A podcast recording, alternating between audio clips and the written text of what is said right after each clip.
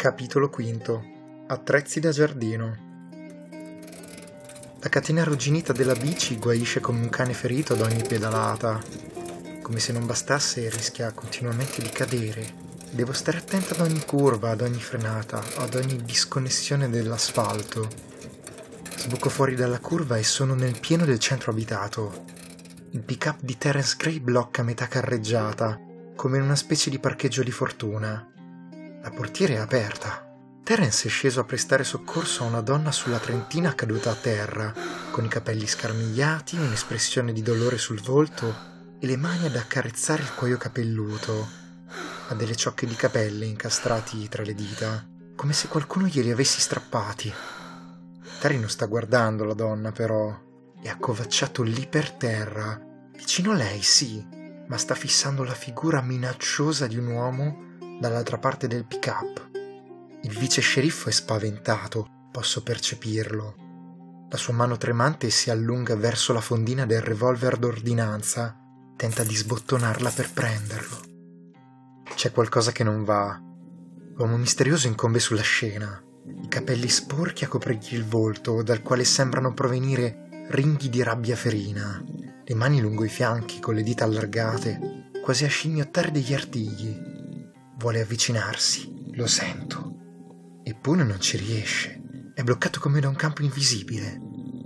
Una sensazione mi punge dietro la nuca e io trovo dentro di me la forza necessaria per aprire gli occhi.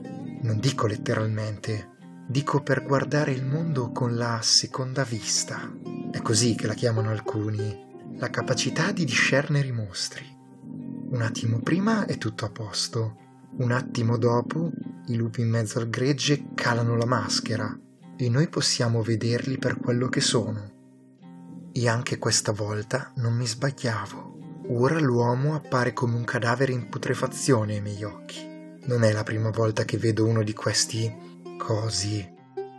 So quello che devo fare. Rapida prendo la sacca sulle mie spalle e fruggo per afferrare il macete da giardino. Lo estraggo e corro verso il cadavere che cammina. Adesso ho la sua attenzione, mentre Carrie litiga ancora con la fondina della pistola. Io calo un fennente verso la testa della cosa morta. Sento una sensazione di formicolio, una scossa che percorre il mio braccio.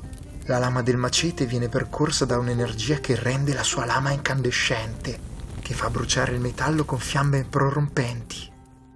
La creatura è rapidissima, si abbassa schivando il mio colpo. Si vede messa a mal partito. Terry ha preso la pistola e gliela sta puntando. L'uomo si volta, corre via. È troppo veloce. Non riesco a stargli dietro e scompare in lontananza, sfruttando la copertura della foresta. Mi giro verso Terry vagamente scocciata. Perché cazzo non gli hai sparato? Eh, ho la pistola scarica, balbetta. Qui non siamo a Los Angeles, dice, quasi a giustificarsi.